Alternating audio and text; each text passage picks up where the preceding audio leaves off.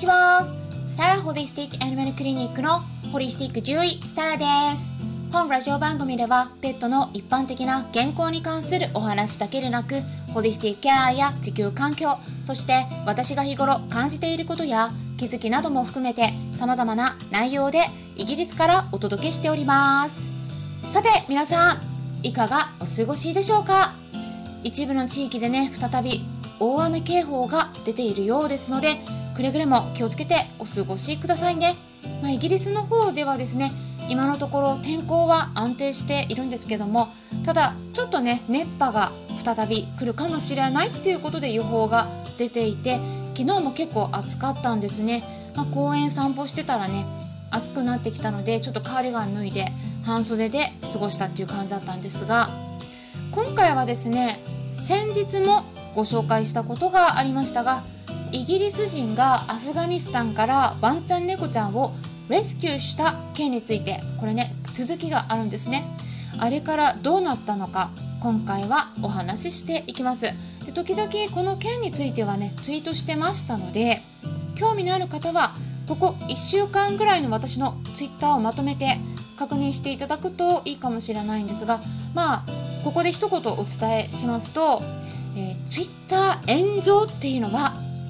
私のツイートではありません。はい。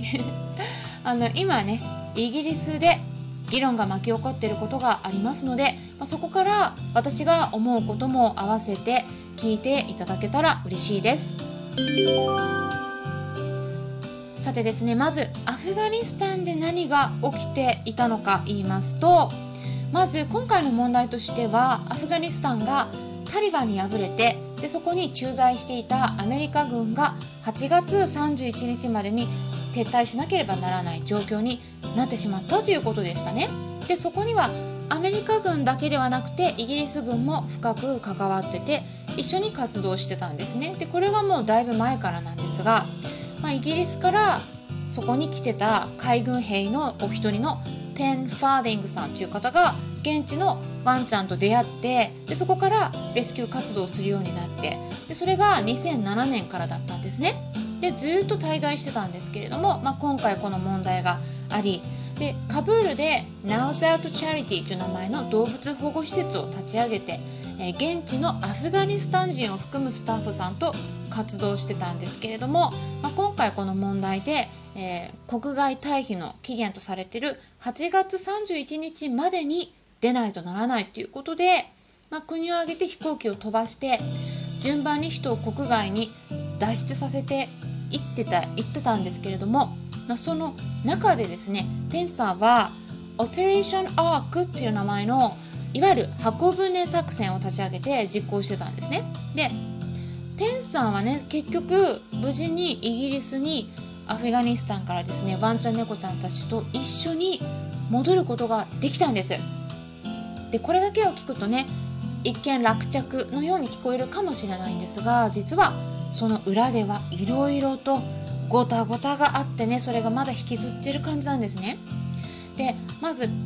あのペンさんがアフガニスタンで立ち往生してる間に飛行機をもう確保しようって本当にねいろんなあらゆる手を尽くしてたんだけれども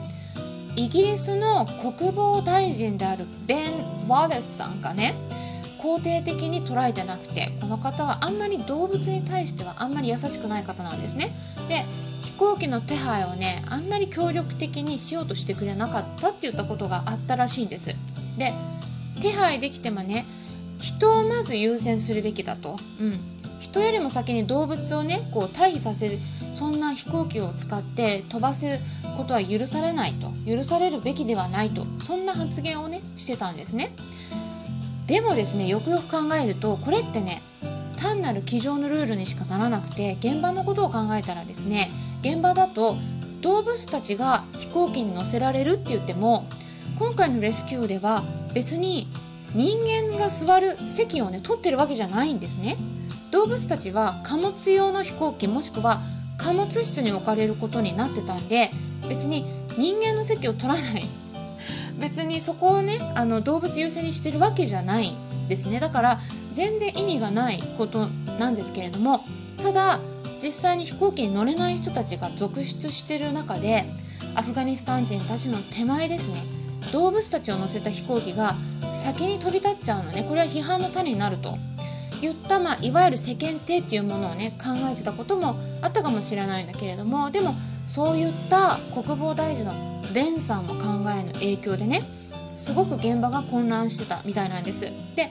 実際に現場としてはですねクーラーのないもう外のトラックの中で何時間も待たなければならない状況の中ですねその当時のアフガニスタンの気温っていうのは日本と同じくらいもう30度超えてたんですね動物たちが熱中症になることも心配されていました。で実際にその影響かはわからないんだけど空港に連れてく間にですね5頭の猫ちゃんが亡くなってるんですね。でその理由は記載されてないんですけれどもその他に1頭のワンちゃんが亡くなっているっていうね亡くなったっていうお話がありました。でこれはですねワンちゃんはなんか検問所を通過する時にタリバンの人に刺されたっていうねこれはペンさんからのお話が載ってたんですねニュースで。本当にだからね壮絶な旅でねもうこれは元軍人さんだから成し遂げられたことなんじゃないかなっていうふうにも思ったんですね。でアフガニスタンから脱出できるまでの期日がもう決まってたんでねもうこれ万が一脱出できなかったらペンさんもですね例えばタリバンの人たちに拉致されるとか殺されるとか、まあ、そんなリスクもあった中で時間との勝負になっていたわけなんだけれどもでもねこれがなかなかだからその時にちょっとあまり協力的に、うん、動いてくれなかったって言ったお話がねペンさんからされているんですね。だけどそのペンさんがねあのイギリスに戻ってからも国防大臣のベンさんの方もねインタビューに答えててでもね全然もうねあのすごいペンさんの行動をね否定的で批判されてるんですいまだに、うん、動物の命よりも人の命を優先させるべきだったとねそんな発言をね今もしてるんですね。でそしたらねツイッターが大炎上したんです。そういう流れがありました。でツイッターはねイギリスでも結構広く使われてて政治家の方々もね情報発信に活用してるんですね。で